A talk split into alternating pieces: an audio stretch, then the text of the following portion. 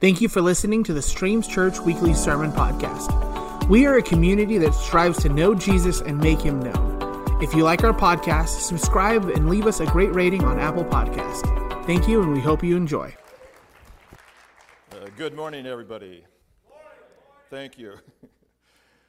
um, so, some of us are looking forward to a uh, big event coming up a little later today, and we're excited about it annual church business meeting. I'm excited about it. And then there's uh, Valentine's Day. Happy Valentine's Day, everyone. Uh, a little early. I read somewhere this week that it is the least liked major holiday of the year. I don't know if that's true or not. Um, if it is, maybe it's because if you're if you're not married and you're in a relationship, maybe it puts a lot of pressure on you. Um, I think that's probably true. Uh, of course, if you're married, it puts pressure on you also, so that doesn't. Um, and I am really thankful, I'll say that publicly, for my Valentine, my, my lovely wife, um, who, yeah, who I love very much. And of the many things I love her for, she keeps me uh, dressed appropriately. So she absolutely demanded this morning that I change the shirt that I was planning on wearing. And it, it was a demand. I wasn't going to get away with anything else. And so I chose this, and she said, Well, that's better. And thank you so, for helping me out there. I really need help on that. Uh, we're in a, a series that we have, it's, it's about the rhythms of life and resetting. So the, the term we're using is reset, resetting our, our lives to those rhythms, the normal patterns and, and uh, uh, th- cycles of, of life that uh, we should be doing, resetting our lives in that way. Um, so today is called is on the value of community. We're going to look at the idea of community. I want to build a case for uh, community in your life, the value of community. Okay. I want to begin with a discussion about Trinity. The Trinity is a term that came in use uh, in Christian history in the fourth century, uh, but it really described beliefs that go back to the apostles about the nature of God and the Godhead. So, very briefly, the Trinity, our, our belief says that our God consists of three persons eh, Father, Son, and Holy Spirit. When we say that, we don't mean one God in three different modes like one man could be father, brother, son, so forth. We don't mean that. We also don't mean three separate gods, but we mean one God who consists of three persons who are so completely and perfectly unified that we still hold very strongly to it being one God. But there, within the Godhead, the three persons, there's mutual love and mutual communion that happens in the Godhead. Now, why is that important? I want to take you to the time before creation. Then there was a time in history before anything, uh, before w- mankind was, of course, and before the world was, and before angels were created, when uh, God was God et- from eternity past. We believe very strongly, because the Bible teaches it, that an essential part of God's nature is love. God is love. Uh, we're told that in many places. It says that particularly in the book of First John says it more than once. So the nature of God, he is by nature love. And the plurality that is in the Godhead is a logical necessity because love, if it exists, must have an object. If, it, if there's no object to set your love on, then love cannot exist. God's nature does not change. He is always the same, and He has always been, by, de- by nature, love. And so that necessitates that there be love existing within the Godhead. And so what we have is a community that is within the Godhead where for eternity past as well as to eternity future, love exists and flows, and He is our image that we are patterned after. Where we're going with this today that God created us to be social beings like Him. We're created to emulate Him. and be very much like Him. Our society is, uh, as you know, experiences uh, the breakup of personal relationships. It, it's right and left. We have never been so disconnected as we are today. And people live very isolated lives. And I think a lot of people live very lonely lives. Probably we have that happening right here as Streams. But in the world uh, uh, wider than, than this, it's a very prominent thing the loneliness that people experience. Um, I think the Beatles were describing this when they wrote the song Eleanor Rigby. Uh, when they said, the words went, All the lonely people, where do they all come from? All the lonely people, where do they all belong? There's something about that that touches us, and it's a very sad song, but it's true. There's just a lot of loneliness out there. People lead lonely lives. And I think most people sense the need for relationships and community, but don't know how to get there. They desire it, but don't know what to do to make it happen. So, I want to go back to now our theme, which is looking at our lives, resetting our lives. And I want us today to just take stock, and that's what the whole series is about, is taking stock of where we're at and, and, and where do we want to be and getting back to that. But to have healthy and right patterns in our life. Where are we at today? Where, where are you at? Who are you? Uh, what is God's purposes in your life? And are you, are we doing the things that are really important? And so that leads to the question today. We're talking about community. Are we connected? Um, are we doing the things that really matter in life? Are we living intentionally? That's the question that I want to raise. So, are we living, are we connected? Are we living and growing as part of a community with relationships that God intended us to have? So, I want us to see, and this is the purpose today, I want us to come to see the value and importance of community. So, that's the title, the, the uh, value of community.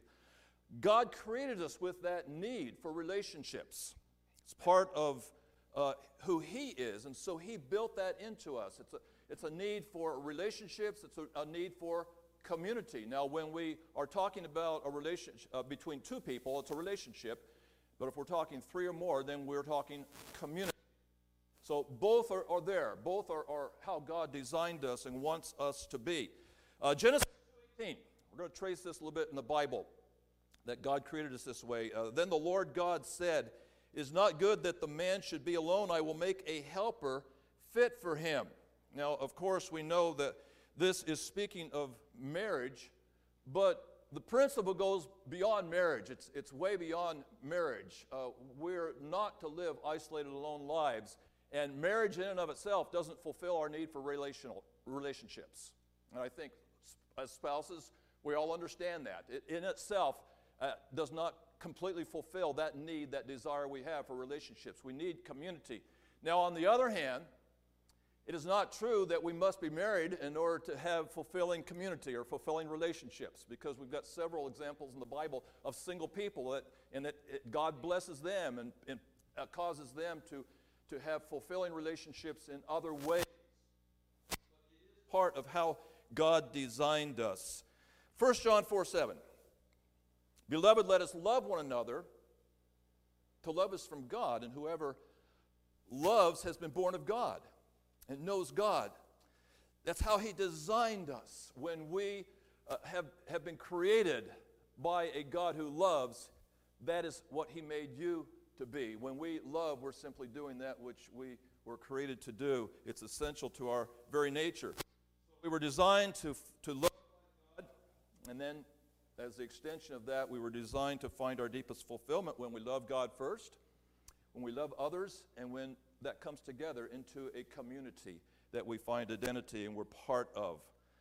Um, I want to trace next God's plan for community uh, in the New Testament, because that's when the kingdom of God really came and was established on the earth. So, God's plan he launched the kingdom of God, or I should say, Jesus launched the kingdom of God by preaching, by healing, by forming then a group of 12 individuals who came around and joined with him. So, Mark 13, and 14. Mark 3, I should say, 13 and 14. And he went up on the mountain and called to him those whom he desired.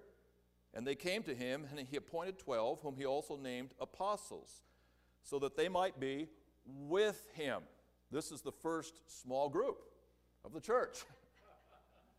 and that was his plan. That was the way that he wanted to launch things on planet Earth was with a group and they would spend time together and they would develop close personal relationships together and do life together. Um, we see the further development of this, what I'm going to call the Jesus community, okay?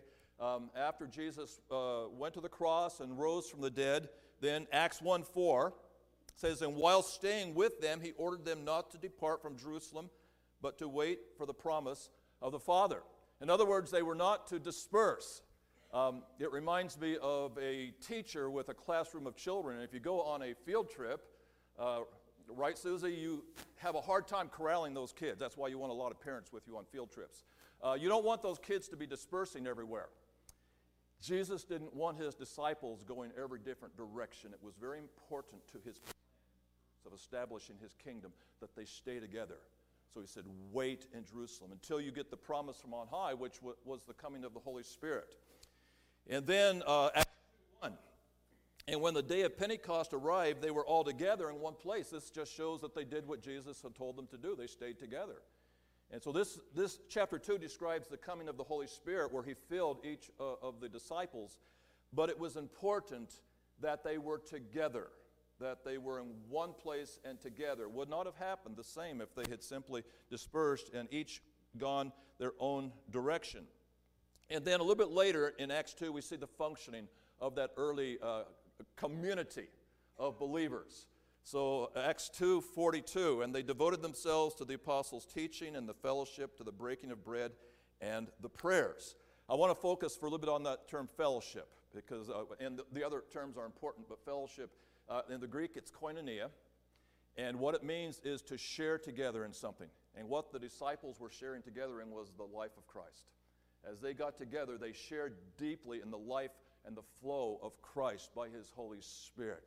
And so there was koinonia when they came together. Uh, verse 44 of Acts 2 and all who believed were together and had all things in common. Uh, there was a real sharing. So this is how the koinonia extended was by having things in common. Uh, they were so connected that they didn't really even believe that anything was their own. Uh, verse 45 and they were selling their possessions and and distributing the proceeds to all as any had need. There was nobody that was needy in that original community of believers. They took care of each other, they looked out for each other, they supplied each other's needs. Verse 46 And day by day, attending the temple together and breaking bread in their homes, they received their food with glad and generous hearts. There were two places that the early community of believers met. One was at the temple, the larger gathering, and then they met from house to house. I'm going to touch on this a little bit later in the message. But two different places where uh, came together. And then verse 47, praising God. Now the verse goes on, but that's the part I wanted to focus on. Praising God is a continuous activity that was happening as they were meeting together. So they had praise and worship. We don't know what that looked like. Maybe they had a praise and worship band. You know, maybe, maybe Peter was the, the leader of the band up here, and Andrew was on drums, and maybe uh, Thomas was on bass guitar. I, I don't have any idea uh, what they did. Um, they probably did singing. I bet they did. They probably had musical instruments because in Old Testament worship, they had a bunch of musical instruments. But it describes what the community of faith did when they came together. Okay. So that's the biblical pattern. And let's go now to benefits uh, of being a faith community. There's there's really a benefit to any kind of, uh, community that you might belong to. Uh, you might belong to a community at work, you know, a, a, group of employees, and maybe even that group meets together. You, might have a project that you work on together, or maybe you uh, meet at other times, you know, other, uh, for non-work, just for getting together. Um, or maybe you have a community group that you get together just for getting together, you know, friendship and having fun. Maybe you have a workout group that you get together. All of these kinds of groups have benefit, there, there's benefit to it. But only a spiritual community is going to really be of spiritual benefit. And so I want to advocate for that a spiritual community made up of fellow believers where we gather together and we have a common faith um, that will help us grow in the Lord. There's great value in that because God designed us once again to live and do life together with other people, not to do our lives separately. Never was his plan or purpose, but he wants us to do it together. So, I've got a quote here, and this is the quote We get perspective on life and living with God from being with people. Now, let me see who I, I know who said that. I'm checking. I don't see it here. Oh, that was Sherry Michelson that said that. Because uh, we have had this discussion quite a bit, and this is actually a, uh, a thing that she's very passionate about. So I said, Well, this is going to be the topic. Do you have something that um, you want included? And I, and the first thing she said was that. So I want to uh, say it again. And I, I think she was onto something, so that's why I'm including that today. So we get perspective on life and living with God from being with people. It's true. It's absolutely true. Let me list some other benefits of a faith community. Being part of a faith community, we're loved and accepted. We have the opportunity to show love and care to others. We're encouraged. We're strengthened in our faith. We're challenged to grow in our faith and in our life with God. We're healed from brokenness. Now, that of course doesn't happen apart from God. Not saying that. But I believe God uses people around us to help heal us from our brokenness. That's a method that He uses. And so, coming together with other people is part of that process of healing in our lives. As we're talk, thinking about the benefits of community, I was reminded of a way that I grew up, and that was the functioning of the church was a very strong community that I was raised to be part of. My father was a pastor, and uh, in our background, this would be true for my wife Sherry also, we had a very rigid church schedule, weekly. So uh, we, we, everybody came for adult Sunday school on Sunday morning, and then there was a, a worship service on Sunday morning. Sunday evening worship was a big part of our schedule, and then a Wednesday evening worship service, and everybody did that. And we kind of could judge whether uh, people were very spiritual or not by how consistently they were at all those, all those meetings. And probably the right word there is, is judge. Um, but there was something very valuable in that community that we were raised in. I would not advocate going back to that rigid schedule because our, our culture is different. We, we can't make that happen today. Uh, and I don't want to go back. I, I enjoy my Sunday evenings off. I really do. But in thinking of it, though, there was something very valuable. There was a benefit to the strength of the community that she and I were both raised in. Uh, we were part of a community. And there are effects of that community that, that are still on us in who we are today. It affected our lives in a very positive way. Now, there were some negatives also in the way that we were raised. But the community was such a, a big part of who we are today. It contributed to our spiritual strength and lives today. There are some roadblocks, though, to experiencing spiritual community. I, I think there's two big ones. One is time, because we've got to make the time for it to happen. It doesn't happen automatically. You've got to go out of your way to, to meet, to be together. And we like our time at home I do. I like sitting on the couch um, and just relaxing or watching TV. And so there's got to be a conscious, intentional decision uh, to be part of a community. It takes time. And then I think the other thing that is often a roadblock block to effective spiritual community is the vulnerability that it requires. And, and it depends, of course, on the kind of community. But when you're in a uh, certain kinds of community, there's a lot of vulnerability that you have to, uh, uh, that's required. You've got to take off your mask. Now, when, it's not so much in our large gatherings here on Sunday, we, we all come in with masks. And we do that. You, you know, I, I, I have my mask and you have your mask and we all wear them. We, we all do. We present ourselves in the way that we want to be seen and perceived. Um, but when you're part of a community that begin, that has to begin to come down and you begin to reveal who you are, and that's hard to do, and sometimes we just don't want to do that. And uh, so I think that that also uh, becomes a roadblock, a hindrance to the kind of community that we're called to. I want to go to um, how this relates to the issue of church. Um, the challenge is to do community, but how does that relate to church?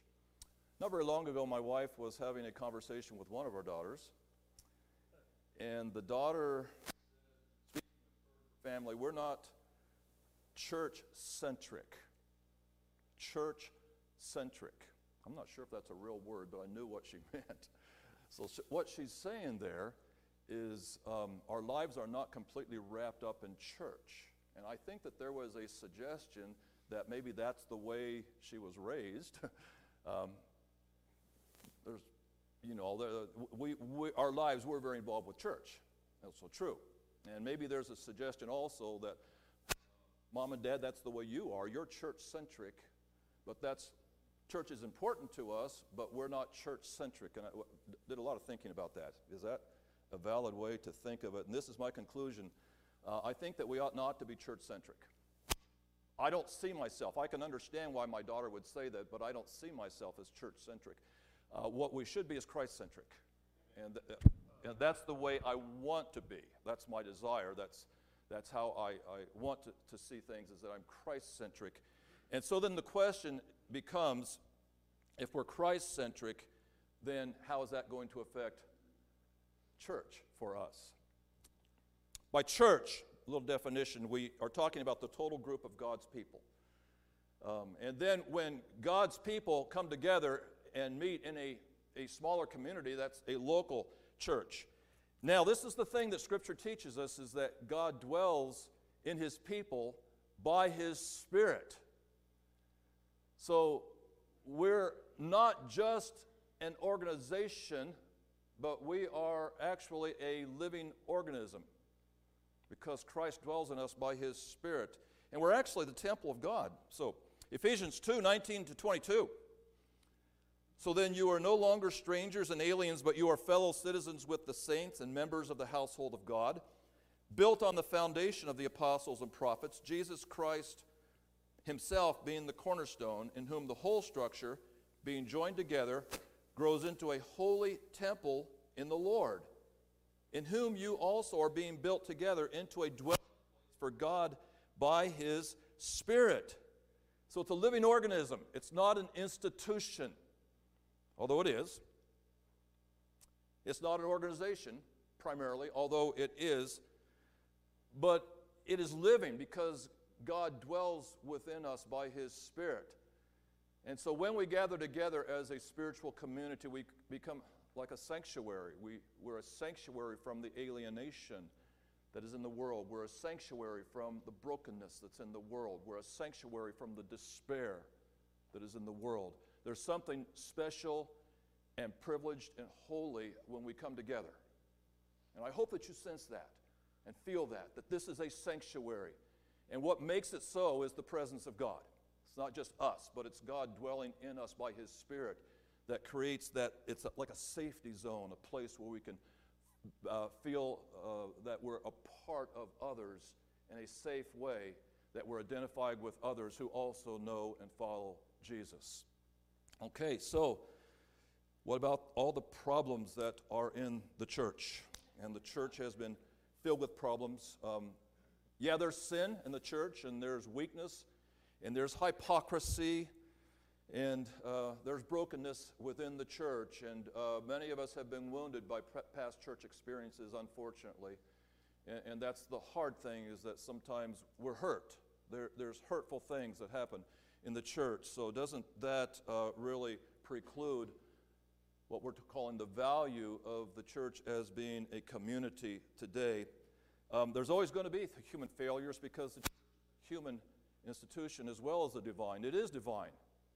God dwells within us by His Spirit, but it's also human. And so, as long as it's human, we're going to have hypocrisy and we're going to have the weaknesses. We're going to continue to have failure, failures. It's part of it. But, you know, yet Jesus identifies with His church. That's the thing. He identifies with us, His people. his church, knowing the problems. Matthew 16, 18 says, and this is a paradox. Jesus is speaking to his disciples. He said, I will build my church. There's two things that he says there. I will build my church. He's the builder, he's the one that puts the church together. And then he says, It's my church. He identifies with his people when he says, It is my church. Please don't give up on the church, okay? Because God doesn't do that even with all of its weaknesses. But back to the question of church centric versus Christ centric.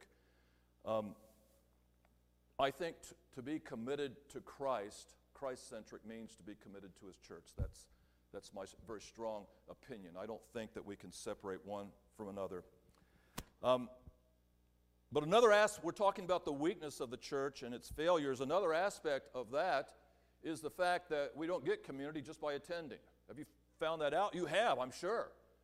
In fact, it's possible to come right here and sit down and then leave again and never make a friend. And I, I sincerely hope that that's not you, but it very possibly is today. That might describe you. Uh, and my heart breaks because uh, it shouldn't be that way, and we try. We do, we do try to make connection. Um, and it is our desire to, uh, to see people that uh, maybe we don't know and go up and say, Hi, my name is Paul. Uh, what is your name? And begin the connection process. Um, but people, uh, people are going to fall through the cracks, and they do. And if that's happened to you, I'm very sorry. I'll be honest with you, when we first came to Streams, my first impression was they're not very friendly. That was my first impression. But we continued on, and uh, we, got, we got past that fairly quickly because I, I believe that we've got a lot of relationship going on in this church, and that is our desire, and that's who we are um, at, our, at our heart at, at Streams. But I know that sometimes it doesn't happen like we want it to happen. So you've just got to take steps to connect. You've got to, uh, sometimes you've got to be the one to stick out your hand and say, Hi, I'm, your name, and you know, tell me your name. Um, you've got to get past that, um, that barrier that, that sometimes is there, okay? Um, because the benefits of a spiritual community are there, and if we persevere beyond those barriers, there's value. There's real value in, in connecting with other people and becoming part of something, okay? Um, I want to apply this. We've talked about the church. I want to apply this to small groups because there's, there's real value in small groups. There's benefit to the larger group, like uh, the early church met uh, back to Acts 2:46, day by day attending the temple together. That was the large group, and then breaking bread in their homes was the smaller groups. There, there were house churches. Also, um, the house church was a phenomenon throughout the first century. They, that was a frequent thing. That was the norm. They, would, they met together and they met together in larger groups wherever they could find a place to meet. Sometimes it was just outside but then they would meet together in, in houses. So, for example, Acts 12 12, uh, speaking of Peter here, it says, He went to the house of Mary, where many were gathered together and were praying. That was a group of believers, a community of believers that were gathered together, and they were praying together. That was a very common thing in those days. So, house churches were the small groups, they were smaller, and they were very very beneficial things that happen. There's benefits to both. In this, uh, the large group, we've got corporate worship going on, and, and uh, corporately we're hearing the Word of God together, and there's things that we can do as part of the large group, group children's ministry, youth ministry, uh, those kinds of things. But the smaller group has real value, it's, and the value in smaller groups is relational. That's where you really begin to dig in and make relational connections. And so that's where I want, I want to suggest that you really consider that. Um, at Streams, there are multiple opportunities for you to be uh, connected with a, a small spiritual community or a small group. I'll just mention some of those. Uh, we have weekly men's and women's groups that meet. We have a weekly young adult group that meets. We've got twice a month home groups that meet. Um, We've got a weekly adult Bible class that meets at 8:30 every Sunday morning. The worship team meets together. They are a spiritual community that uh, meets and functions together as a small group. In the fall, we're launching a, uh, a small group system, and the, the term that we're using is rooted. And there's more to come on this, uh, but it's an opportunity, an opportunity to, to uh, become part of something, a smaller group, and become connected and uh, build relationships with other people. So I have not have not hit you overhead with the idea of church today. And the uh, Hebrews 25 verse, which do you know what that is? That's the one that says you need to go. And I haven't, that's my interpretation, but that's what it says. Um, I'm, I, am not hitting you with that. That's not where I'm coming from. And I hope that that's not what you're hearing today. I want to, to impress you with the value, the benefits, not the obligation. And I hope that you don't think of being in church as simply an obligation that you have to fulfill, but the benefits are there. The value is there, and that's what I'm trying to, to say today. Um, it's a benefit, it's not an obligation. And as that applies to the large group, the Sunday morning group, that also applies to the small groups that we've been talking about, the, the, which are faith communities. So, this is it. There's just great benefit in living your life together within a community and living together with others and doing life together with others. And that's the challenge today. Is that happening? Are you connected? Today we want to have a time of prayer, and I, uh, I, want to invite uh, members of our prayer team to come forward, and they're just going to line the front, and we're going to give you opportunity uh, to come and be prayed for as the worship team plays. If you don't come forward, I want to encourage you just to worship and be in prayer during this time. But this is the thing, first of all, if we've talked about relationships, and if you are really hurting by a broken relationship, I want to encourage you to come forward and pray for that relationship this morning. Would you do that? If, if there's a broken relationship in your life, would you just come forward and have one of the members of the prayer team? Um, yeah, just let's just stretch it out across the front here. We can we can even come to the other side. But have, have one of the members of the uh, prayer team pray for you. If you don't feel connected, we've talked about community today. If you are not feeling connected, you might want to come just for that. That, that God will open that door up and, and you'll feel a part, connection. If you need healing in your body, it's a good time to come up and get prayed for. If you need help with finances, come and get prayed for, or really any, anything else. Okay, it's pretty wide open. If you're not coming up, let's just have a time of worship. Just let this time be a, a time of seeking God and praying. Uh, but I do encourage you, we, you've got opportunity, so no excuses. Uh, you know, you've got opportunity to be prayed for. Uh, would you come up and do that this morning?